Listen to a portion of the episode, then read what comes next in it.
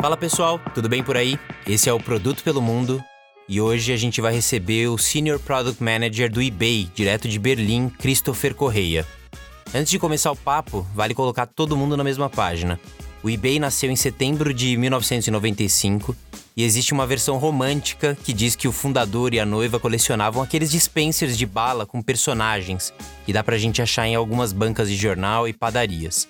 E eles queriam mais versões desses dispensers. Só que não era fácil de achar porque o casal tinha acabado de se mudar pro Vale do Silício. Então, em poucos dias, ele desenvolveu a primeira versão. Essa é uma versão que normalmente as pessoas gostariam que fosse a principal, mas o próprio fundador já falou que, apesar de ser verdadeira, ela representou bem pouco da inspiração que eles tiveram para criar o eBay. O grande ponto é que eles enxergaram uma oportunidade ligada à necessidade das pessoas comprarem e venderem suas coisas ao formato de leilão. O primeiro produto, por exemplo, foi colocado pelo próprio fundador e foi um laser quebrado, que um colecionador comprou por $14. Dá até para achar algumas matérias na internet sobre isso. Pra gente ter uma ideia, a receita do eBay em 1996, um ano depois do nascimento, foi de $400 mil. Em 1997, foi de quase $6 milhões. E agora, em 2020, foi de $10 bilhões. O eBay tem hoje 185 milhões de usuários compradores em 190 mercados pelo mundo. Agora sim, bora começar o nosso papo. Seja muito bem-vindo, Christopher. Valeu, Guilherme. Prazer estar aqui com vocês. Acho que, assim como todo gerente de produto, quando vê um projeto bem feito, fica 100% empolgado e assim que eu ouvi falar sobre vocês, eu queria entrar em contato e fazer parte desse projeto. Legal, cara. Muito bom. Vamos lá. Você começou sua carreira em UI, UX e depois atuou como Product Designer. E foi no Apontador.com que você migrou para a gestão de produto. Conta como é que foram as suas experiências até a sua decisão de se mudar para Berlim, incluindo a sua experiência empreendendo. Foi uma transição bem interessante, né? Porque eu ouvi já de vários outros convidados que vocês têm que muita gente não planeja a carreira para ser gerente de produto, né? A pessoa não começa já sendo gerente de produto. E foi igual para mim. Eu comecei a faculdade com 17 anos e eu arrumei um estágio na área de design, porque eu sabia que eu queria trabalhar com algo relacionado a design online. E era um pequeno provedor de internet, com poucos clientes na cidade pequena, e lá eu fazia tudo. Eu aprendia a mexer com software, aprendia sobre advertisement online, fazia manutenção de computador, entregava boleto, fazia café, configurava modem, fazia até atendimento ao cliente para trocar senha de Outlook, coisas desse tipo. Mas foi, de fato, o que me trouxe para essa área digital e aprender mais sobre essa área.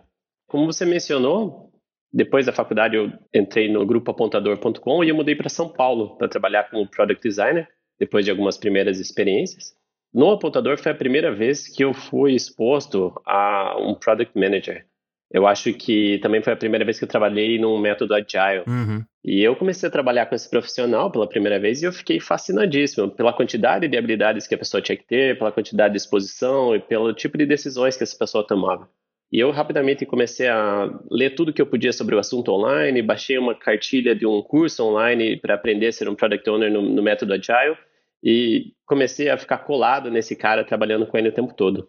Eventualmente ele saiu da empresa e até achar alguém demora muito, né? Não é tão rápido às vezes contratar. E ele saiu num momento assim meio abrupto. Então eu assumi essa posição temporariamente, mas como eu já tinha trabalhado tão perto dessa pessoa, eu já estava estudando fazia tanto tempo, eu já conseguia fazer as mesmas coisas. Obviamente eu tinha menos experiência, mas deu certo fazer essa transição e eu tive o suporte de toda a equipe de tecnologia, designers e outras pessoas para conseguir fazer essa transição. Legal. E de que ano a gente está falando agora? Isso foi em 2010, 2011. Legal. Então já faz uns 9 anos aí que eu fiz essa primeira transição. Uhum. E depois disso não saí mais da área de produto, né? Eu eventualmente voltei para Curitiba e lá eu trabalhei numa das principais startups da região, que é a rentcars.com, e eu também acabei conhecendo várias outras pessoas na área de produto e desenvolvimento em Curitiba, então eu consegui trabalhar e ajudar nos primeiros passos de algumas startups que estão crescendo bastante agora em Curitiba, que é a Wi-Fi, uhum, a Vito, o Mercafácil, a Beauty Date,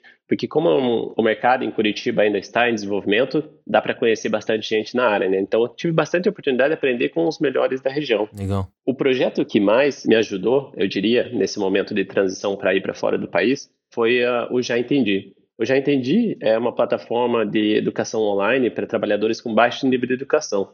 A ideia é criar treinamentos para qualquer pessoa no país, treinamento de trabalho ou profissional, para uma pessoa que até não saiba ler, por exemplo. E é um desafio muito legal. E para colocar todo mundo na mesma página, o Já Entendi foi a sua experiência empreendendo, certo? Exatamente. Um grande amigo fundou o Já Entendi e me convidou para ajudar ele com a área de produto. Uhum.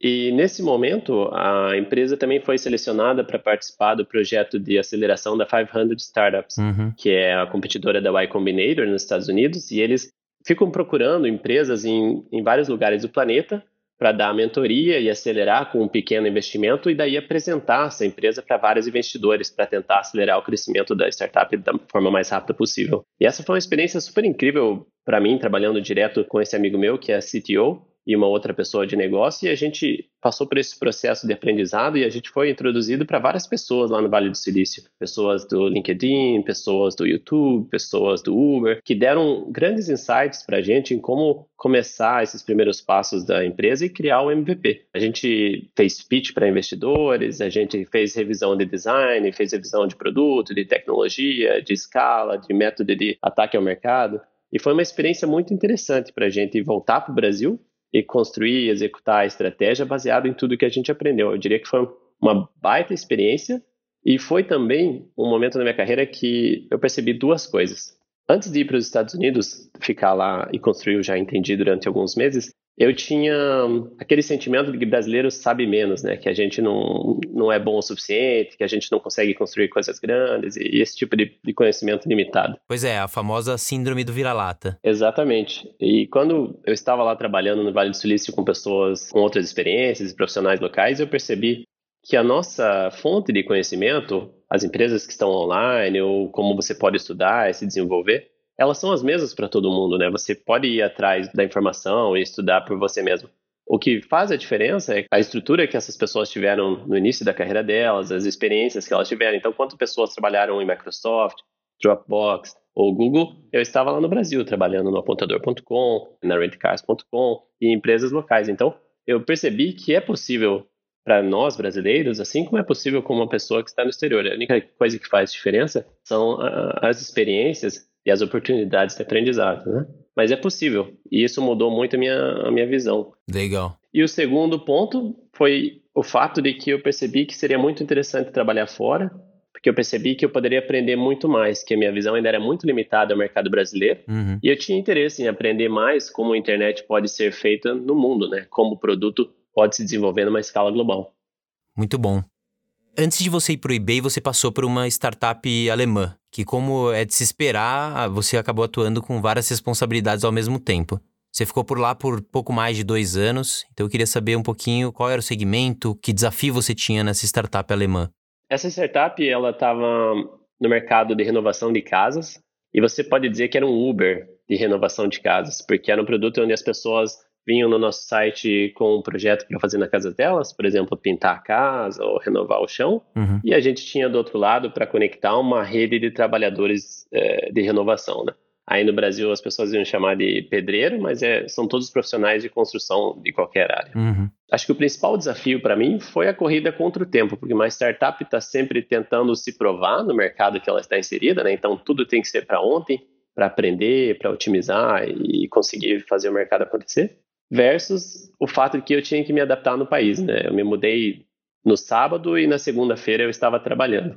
Então, você no começo, quando você muda para um país, principalmente a Alemanha, o idioma é uma grande barreira, o clima, toda a burocracia, você tem que aprender como se desenvolver nesse local que você não conhece, né? E por mais que você já tenha uma experiência na vida, é basicamente reaprender tudo que você já sabe para o modo desse país que você vive. Então, isso foi um desafio bem grande. E eu tive alguns desafios interessantes trabalhando nessa startup, como fazer a gestão de uma pequena equipe de design ou trabalhar com projetos de aquisição de cliente e testes AB de landing page, por exemplo. Porque você tem que trabalhar muito com base nos interesses do seu cliente, no idioma local e na cultura local, né? Como que você testa, por exemplo, a abordagem de texto, a comunicação com esse cliente, que tipo de coisas que eles valorizam quando se trata de segurança numa plataforma ou não. Então, aprender e testar essas coisas online foi um desafio bem grande, porque eu tinha que antes aprender sobre a cultura local e também usar o máximo de ferramenta possível que me desse suporte para conseguir compensar a falta de conhecimento que eu tinha tanto na língua local quanto na cultura local. Então, por exemplo, quando liderando projetos de SEO, eu não sei o idioma, não sei quais as palavras-chave são utilizadas, né? Uhum. Então, se não fossem ferramentas que ajudam a decidir palavra-chave ou seguir métricas que me diziam quais resultados eram melhores, jamais seria impossível, né, conseguir fazer isso acontecer. Qual que era o nome da startup? E ela tinha o produto pautado na Alemanha, no mercado alemão, então isso significa que o produto era em alemão, é isso mesmo? Exatamente. A empresa chama-se Homebell, e ela focava no mercado holandês e alemão. O principal mercado era alemão, então todo o público comprando na plataforma era de fato alemão ou holandês. Uhum. E o desafio era duplo, né? Nas duas línguas e nas duas operações, porque eu não conhecia e não tinha experiência com nenhum dos países. Caramba, imagina o tamanho do desafio. E aí, depois de ficar um pouco mais de 2 anos nessa startup, em agosto de 2019 você assumiu como Senior PM no eBay.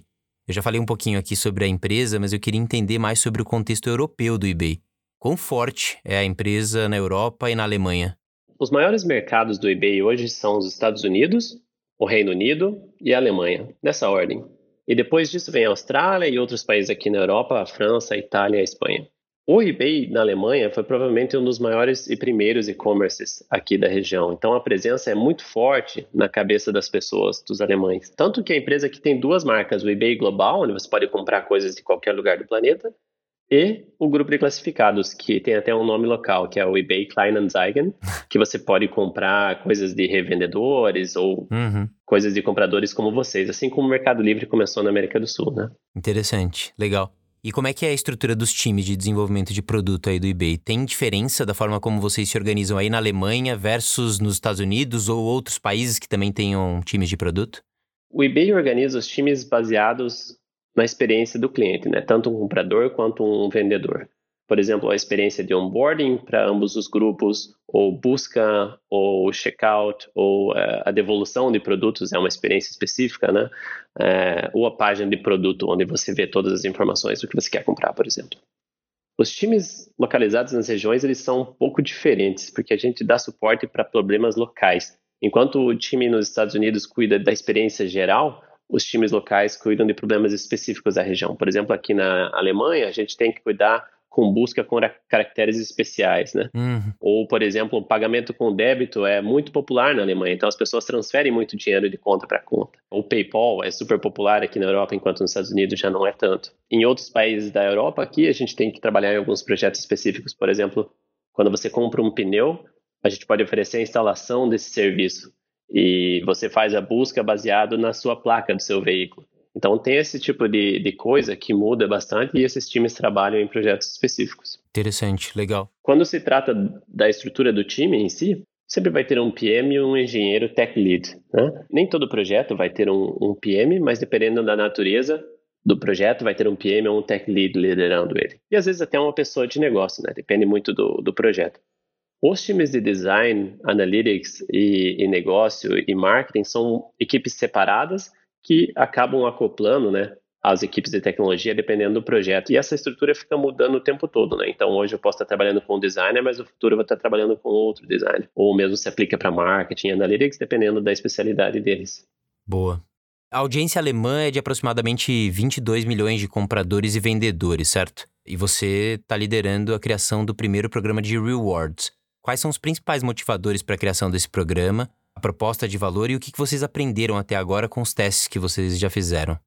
O eBay atualmente possui muitos competidores. Ao mesmo tempo, a marca é muito forte quando se trata de venda de cliente para cliente, né? Então, a ideia do programa Rewards é fortalecer essa posição e dar uma razão extra para esses clientes continuarem na plataforma no longo prazo e serem recompensados ao mesmo tempo, né? Como o eBay é uma empresa listada no mercado de ações, eu não posso falar muitos detalhes de resultados, mas eu posso, obviamente, falar que a equipe de produto trabalhando num projeto dessa escala é muito interessante, porque a gente aprende muito rápido várias coisas, né? Então, a gente aprende, por exemplo, com quais plataformas os clientes engajam melhor e em que momento, por exemplo. A gente testa linguagem, testa tipo de canal, testa tipo de plataforma. É muito interessante ver como os clientes se comportam a partir do momento que eles começam a interagir com o programa, né? Porque o foco é engajamento, né? De longo prazo para um programa de reward.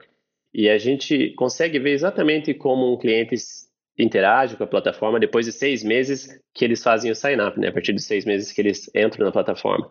Então, um cliente que nunca visitou o eBay ou é a primeira compra vai interagir com a plataforma bem diferente de um cliente que já está lá comprando toda semana ou já é um usuário faz muitos anos. Então, a ideia é a gente conseguir adaptar o produto para esses 2 tipos de clientes, e a gente tem vários segmentos, né? Esses são só 2, que a gente tenta fazer a experiência melhor possível. E a gente aprende muito com esses 2 clientes porque eles interagem de forma diferente, então é um grande aprendizado. E a segunda parte, que eu acho que é muito interessante, é o fato de ser um projeto que toca muitas partes da empresa, né? Porque se você parar para pensar, o usuário coleta rewards quando eles compram ou vendem na plataforma. Só que para fazer isso, você passa por várias partes, né? Busca, vê o produto, checkout, listar um produto para vender e tudo mais.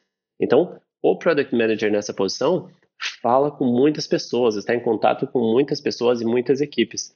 E você acaba aprendendo muito como o produto impacta essas áreas, né? Então, por exemplo, o que a gente precisa ter em mente quando se trata de performance técnica, ou quais são as limitações financeiras do projeto, quais são as limitações judiciárias e legais, e até calcular, muitas vezes, quando a gente vai lançar uma funcionalidade, calcular quanto isso vai impactar a vida da área de customer service, por exemplo. Sim. Quanto mais trabalho isso vai dar para a área de atendimento ao cliente, ou quanto isso vai precisar de suporte da equipe de performance, por exemplo. Então, você abre muito a sua mente quando se trata de entender como o trabalho do Product Manager e de uma equipe de tecnologia afeta as outras áreas, né? E você sai muito da sua ilha e aprende a trabalhar com as necessidades das outras áreas também. Legal. E vocês ficaram testando por um tempo essa solução. Como é que funciona o processo, não só para esse caso, mas o processo de experimentação dentro do eBay? Ah, essa é uma ótima pergunta. O eBay, comparado às empresas gigantes de internet, não tem uma equipe de tecnologia tão grande. É grande, é claro, são mais de 1.000 pessoas, mas comparado às equipes grandes como a Amazon ou o Booking, por exemplo, é uma equipe bem menor. E não é tudo que é testado ou experimentado nos projetos do eBay. Só as coisas que é avaliado que vale a pena fazer um teste, por exemplo.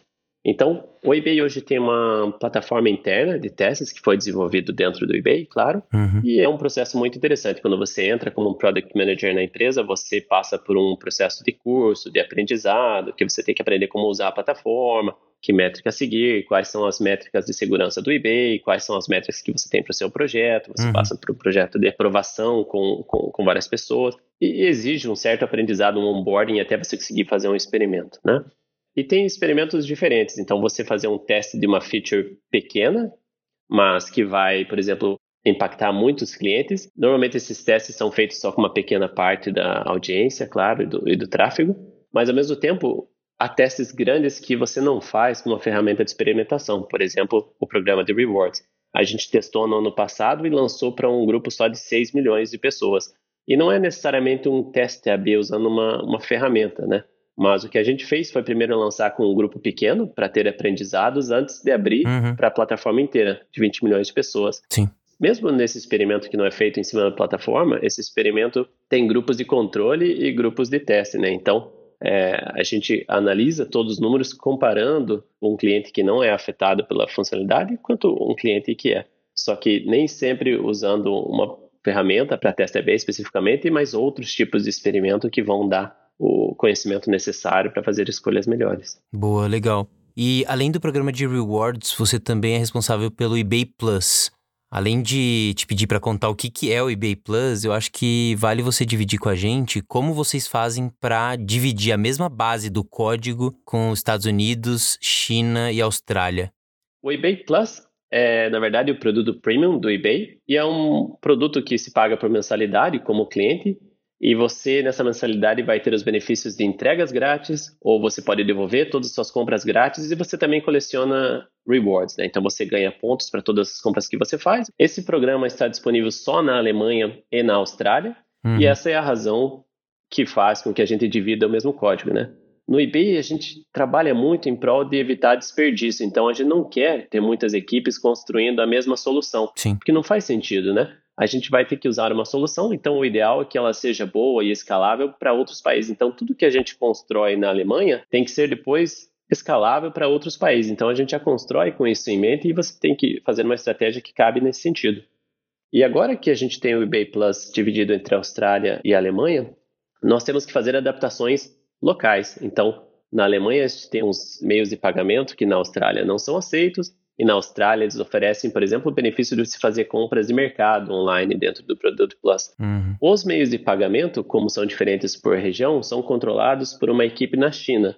E essa equipe faz todas as soluções de pagamento para o produto na Austrália e na Alemanha, enquanto a gente aqui e na Austrália fica dividindo a experiência do cliente para aquisição e a interface de comunicação.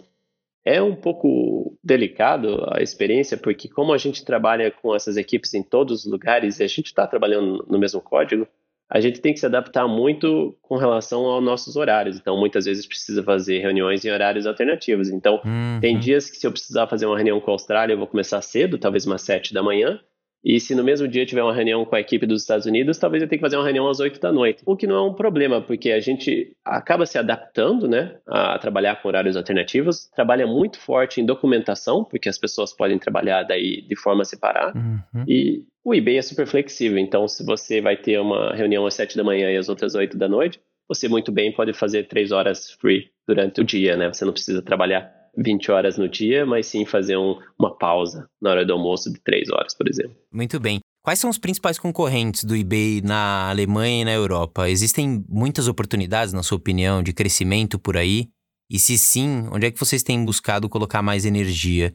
Quando eu penso aqui em concorrente, me vem à cabeça, obviamente, Alibaba, Amazon. Isso é um fato no contexto alemão?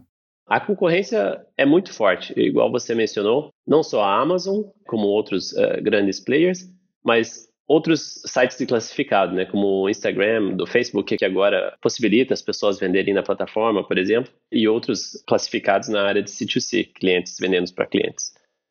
Na Europa, existem muitos e-commerces grandes, mas eles são especializados em umas verticais, em umas categorias. Então, por exemplo, a gente tem a Zalando, que é uma empresa ex-Rocket aqui na Europa, que é na área de fashion.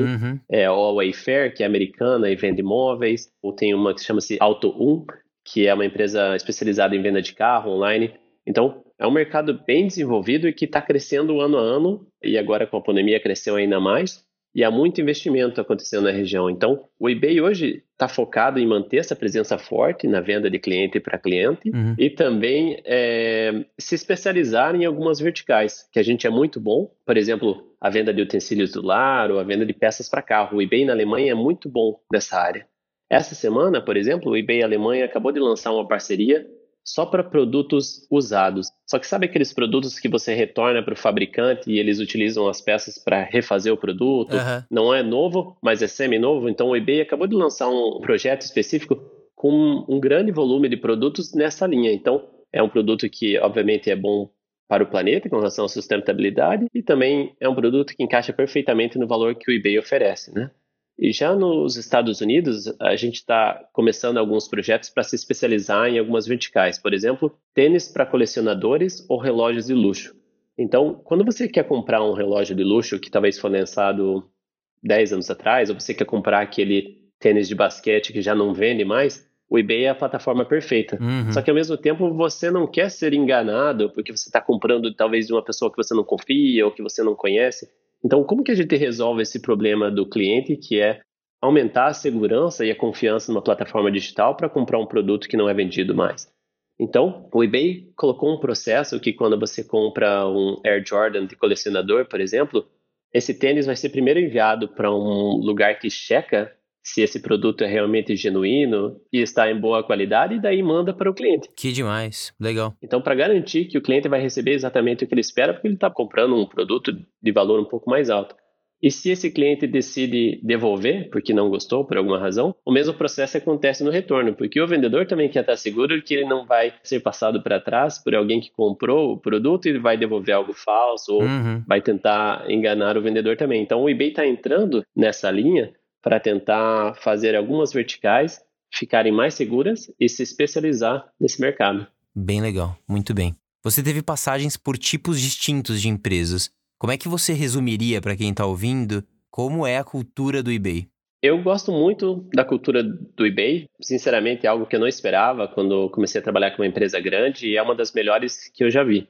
É uma empresa que foca muito e incentiva muito a colaboração. Existe um discurso voltado a se ajudar, que você sempre tem que estar disposto a ajudar os seus colegas e outras equipes, mesmo sem sabendo quem elas são, porque isso acontece diariamente, né? Uhum. Eles também incentivam muito a ter uma voz ativa, que você sempre tem que se sentir à vontade para compartilhar sua opinião, indiferente ao nível das pessoas que você está conversando. Então, eles incentivam muito você a trazer a sua opinião, a sua perspectiva, o que é 100% relacionado à relação que a empresa tem com diversidade. Então, a empresa trabalha abertamente em reduzir qualquer tipo de preconceito. Eles têm, por exemplo, a divisão de porcentagem de pessoas que trabalham na empresa de homens e mulheres, ou a divisão entre países. Eles incentivam muito ser aberto e respeitar qualquer diferença. Então, isso é muito interessante, porque é uma tecla que eles batem o tempo todo. E eu fiquei muito impressionado o quão compreensiva a empresa foi durante a pandemia. Desde o começo, eles recomendaram as pessoas irem para casa, porque eles colocam, de fato, no discurso, pelo menos, a segurança das pessoas em primeiro lugar. E assim que a gente começou a trabalhar de casa, a empresa já ofereceu para, por exemplo, montar um escritório para você na sua casa, com cadeira, com os acessórios necessários para você ter uma jornada tranquila mesmo trabalhando de casa. Uhum. E nesse período, eles criaram alguns benefícios, por exemplo, para pessoas que têm crianças em casa, ou pessoas que têm que cuidar de um idoso. Então, todas essas pessoas agora elas têm 10 dias a mais por ano de férias, porque eles sabem que a vida dessa pessoa que está cuidando da criança ou de um idoso em casa é diferente. É difícil trabalhar e, ao mesmo tempo, cuidar das crianças. Então, eles deram mais benefícios para essas pessoas que precisam mais. Então, eu acho muito interessante quando eles souberam adaptar rapidamente para ser uma empresa desse tamanho e ajudar, de fato, as pessoas a passar por esse momento tão difícil. Que demais. Caiu uma lágrima aqui, porque eu tenho dois em casa, que eu sei bem o que é isso. Cara, eu falo com os meus amigos e eu não consigo imaginar quão difícil é, sabe? Porque é um trabalho dobrado. É difícil manter o foco por mais de uma hora, eu imagino. Sim. Então, deve ser bem complicado, né? Não, obviamente cai uma lágrima, né? Mas eu tenho consciência de que a gente tá numa bolha. Mesmo tendo dois filhos aqui, a gente, principalmente aqui no Brasil, a gente tem cenários muito piores. A situação é triste, mas enfim. Sim. E no fim das contas, o eBay é uma empresa de 25 anos. E eles têm uma cultura que eu gosto muito de incentivar vitórias dentro da empresa. Então, 2 vezes ao ano existe um processo oficial de promoções. E todas as pessoas que são promovidas, elas recebem presentes em casa, elas recebem homenagens online, essas pessoas são mencionadas no All Hands, pessoas enviam cartões para você, e se você está trabalhando no escritório, normalmente na sua mesa teria um monte de balão, e as pessoas vêm lá te abraçar, te dar parabéns. Uhum. Então, essa cultura voltada ao bem-estar das pessoas ajuda muito a ter um ambiente colaborativo e amigável. Isso se reproduz para as equipes de produto, claro. E assim como as empresas grandes, o eBay é, obviamente, extremamente baseado em dados, em testes e pesquisa. Como o investimento é sempre muito grande para lançar um projeto, porque envolve muitas pessoas e um mercado muito grande, sempre há muita pesquisa e muito teste antes mesmo de lançar um produto. Então, eu vejo que o eBay incentiva muito as pessoas a fazerem teste e pesquisa antes de lançarem um produto, mas, ao mesmo tempo, eles incentivam as pessoas a lançar algo para aprender. Porque nem sempre vai ter informação já existente para começar um produto, e eles incentivam você, como um Product Manager, por exemplo, a testar as suas próprias hipóteses usando as informações que você tem naquele momento. Falando do produto especificamente, quais são os pontos que você acredita que vocês precisam ainda evoluir e melhorar? O eBay é uma plataforma onde há muitos clientes passando por essa loja o tempo todo, né? Não só como um comprador, mas também como um vendedor.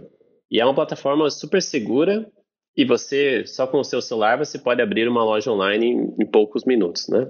Então, eu percebo que, apesar de ainda ter muitos benefícios, é uma empresa muito antiga, né? Uma empresa de 25 anos. Então, quando a gente está trabalhando com software nessa escala, a gente muitas vezes precisa estar lidando com software legado, ou coisas antigas, ou coisas que não estão sendo mantidas por ninguém. Uhum. E você, às vezes, precisa fazer uma manutenção antes mesmo de testar uma nova feature.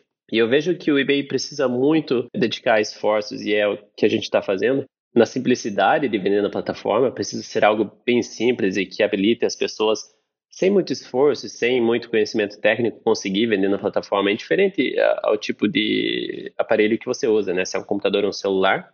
A busca do eBay é um produto muito complexo, porque imagine milhões de pessoas publicando artigos nessa plataforma e eles colocam a informação como eles acreditam que é a melhor maneira. Então, a gente guiar esse onboarding de vendedores na plataforma ajuda a gente conseguir categorizar os produtos e conseguir fazer uma busca bem feita. Eu acho que isso é algo que o eBay precisa melhorar constantemente. E, finalmente, eu diria que a personalização, que vai na mesma direção em fazer a vida de um vendedor ou de um comprador em algumas áreas específicas muito melhor. Por exemplo, quando comprando um tênis de colecionador ou um relógio de luxo. E agora a gente está testando algumas ferramentas, por exemplo, para agilizar esse processo. Mas a gente quer fazer com que isso seja bem mais simples e personalizado, dependendo da categoria. E eu acho que essas são as áreas que a gente tem que melhorar bastante ainda e estamos na direção certa. Boa.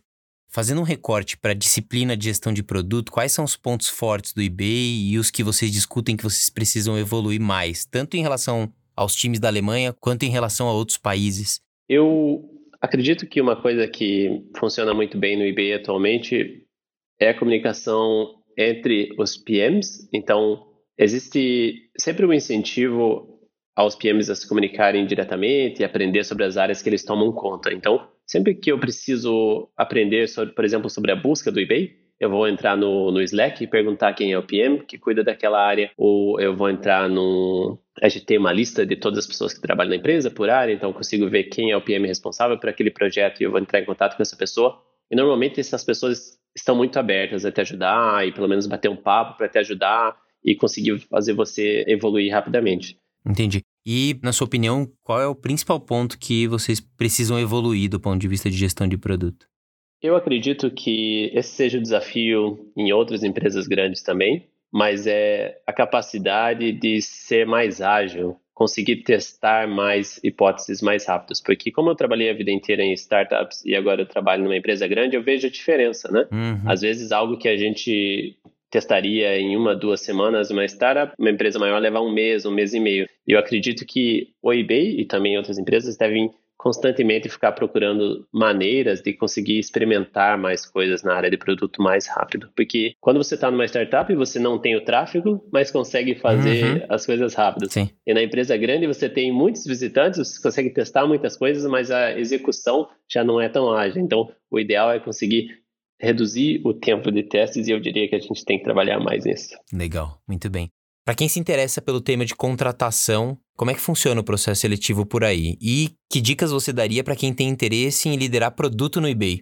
O processo do eBay é muito provavelmente similar com outras empresas e pode ser relativamente longo, dependendo da posição. Então, por exemplo, eu já participei do processo de contratação tanto para engenheiro, quanto designer, outros product managers e até para uma posição de head de produto na Europa. Legal. E normalmente o eBay vai ter um primeiro contato com um recrutador, né? Então você vai ter um primeiro bate-papo só para saber se existe realmente afinidade. O próximo passo seria uma conversa com o gerente que você responderia ou o dono dessa oportunidade.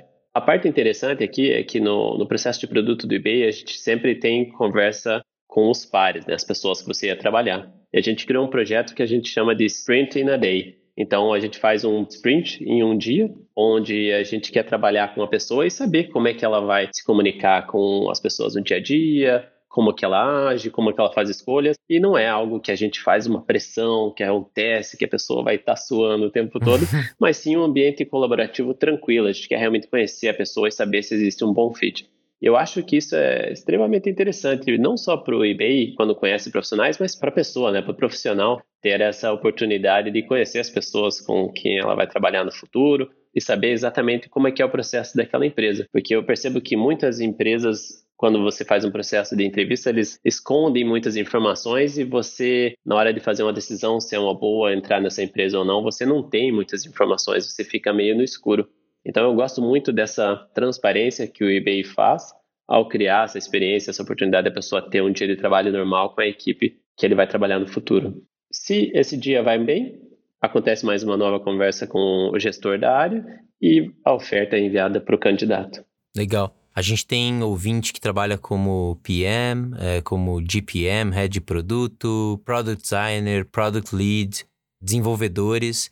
Vocês estão com vaga dentro do eBay para quem escuta e tem interesse de se mudar para a Alemanha e trabalhar com vocês? Vocês têm bastante vaga? Como é que vocês estão? Nós, no momento, temos muitas vagas, não só no eBay Global, mas como nos grupos de classificados. A maioria das vagas são nos Estados Unidos, porque a equipe de tecnologia maior está lá, mas aqui na Europa, tanto na Alemanha e essa semana, inclusive em Amsterdã, na Holanda, foram abertas novas 30 vagas para a equipe de tecnologia, então é um momento bem aquecido. Legal. E eu sempre converso com pessoas no Brasil que querem se mudar às vezes para a Europa ou para os Estados Unidos e estão procurando empregos fora, e tem algumas coisas que eu sempre digo que podem ajudar elas na hora de se encaixar numa empresa, né? Como eu converso com muitas pessoas no Brasil, que estão, às vezes, procurando uma oportunidade fora do país, ou na Europa, nos Estados Unidos, tem algumas coisas que eu digo que podem ajudar essa pessoa a fazer essa movimentação, né?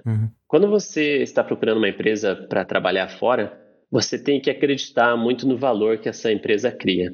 Porque se você está procurando emprego só para ir para fora ou só para morar fora, você não vai ser o seu melhor, né? Porque você só faz um bom trabalho e você dá todo do seu conhecimento quando você acredita no projeto que você está construindo, algo que faz sentido para você. Eu já recusei ofertas para trabalhar vendendo carro, por exemplo, porque é uma indústria que eu não tenho interesse e não acredito. Então, obviamente, o meu resultado, o resultado da empresa não seria bom. Então, você tem que procurar algo que faz sentido aos seus valores.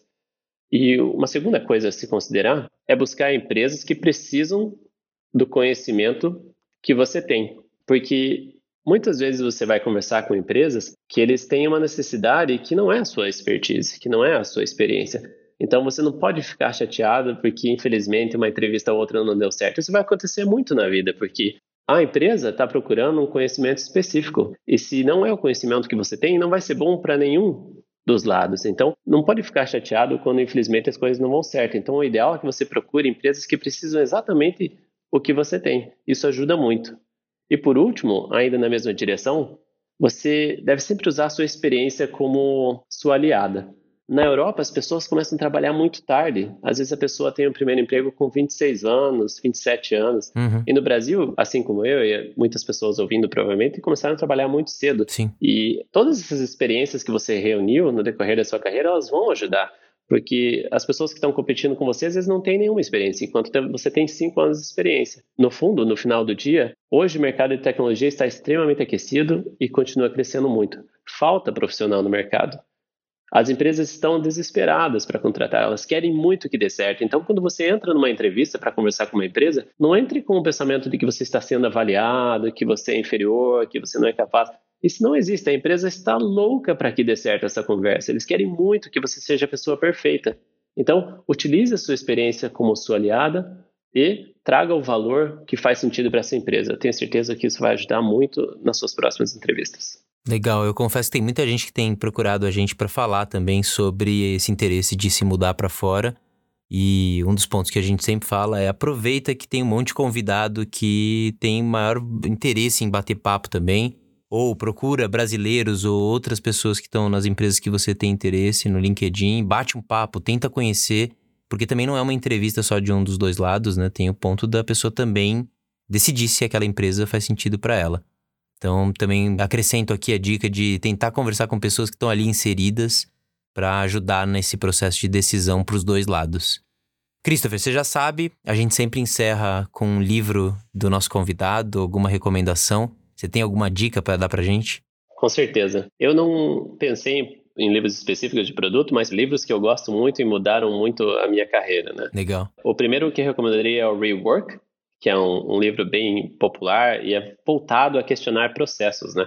É um livro que nasceu da equipe do Basecamp, e eles basicamente questionavam a maneira que negócios eram feitos pelo mundo com relação a processos. E eu recomendo muito. É um livro que muda muito a maneira que você vê processos específicos dentro da empresa. Um segundo livro é um best-seller, muita gente conhece, é o Factfulness, que basicamente mostra como é a perspectiva das pessoas referente a números e a perspectiva da situação atual do planeta, né? E mostra que a nossa perspectiva ainda é muito limitada, e para criar uma opinião forte é necessário sempre se basear em informação. Eu acho que um PM tem a mesma perspectiva, né? A gente tem a perspectiva pessoal do que é importante, o que não é, mas para ter uma opinião baseada e uma opinião boa é necessário ter informação, informação de todo tipo. Legal, é engraçado porque na semana passada eu dei de presente pro meu pai esse livro e ele tá impressionado, ele vem e me mostra, porque também tem, o autor usou as habilidades do genro e da filha para criar toda a parte de infográficos e as visualizações daquilo que ele trazia com base em dados. E toda vez meu pai vem me mostrar agora alguma coisa ali nova que ele acabou descobrindo nesse livro. Legal, é coincidência você indicar isso aqui também. Exatamente, eu li no verão passado e fiquei vidrado, li rapidão porque é muito bom. As informações são valiosas e a perspectiva do autor é incrível. Legal. Um último livro que eu recomendaria, e esses são para pessoas que estão tentando entrar na área de produto, é um livro que chama-se Descubra Seus Pontos Fortes. Apesar de ter esse título que parece autoajuda, não tem nada a ver com isso, mas basicamente é um livro que ajuda você a identificar no que você é bom e a utilizar os seus pontos fortes na área certa, porque um gerente de produto ele pode ter qualquer tipo de background, né? Ele pode ter outras experiências, mas se ele usar essa experiência no lugar certo, o resultado vai ser muito maior. Então, se eu não sou muito bom, talvez, em matemática, mas sou muito bom em comunicação, eu tenho certeza que utilizando essa habilidade no lugar certo, os resultados serão muito maiores do que se eu tentar fazer alguma coisa associada à matemática. Parece óbvio, mas esse livro ajuda muito a começar a adaptar as suas escolhas voltadas nos seus pontos fortes e utilizar a seu favor. Recomendo muito, uma leitura simples e muito boa. Legal, muito bom. 3 dicas de livro, para quem não conseguiu anotar, a gente deixa sempre um link com uma biblioteca de todos os livros que os nossos convidados já indicaram. Tem muito conteúdo legal ali para quem tiver com interesse de equipar sua prateleira de livros ou o seu Kindle. Christopher, obrigado. Foi muito legal conhecer a sua história, conhecer mais sobre o eBay. Foi um prazer falar contigo. Obrigado você, Guilherme. Adorei muito o bate-papo. Mais uma vez, parabéns pelo projeto. Eu não tenho dúvida que eu vou continuar ouvindo vocês o tempo todo. É atualmente o meu podcast favorito na área de tecnologia e produto. Eu acho que isso não vai mudar tão cedo. Que legal. Puta, obrigado, cara. Demais. A gente encerra por aqui esse episódio do Produto pelo Mundo. O podcast é uma produção da Mnemônica, com edição de Pedro Moleiro. Eu sou Guilherme Seabra e a gente se encontra no próximo episódio. Até!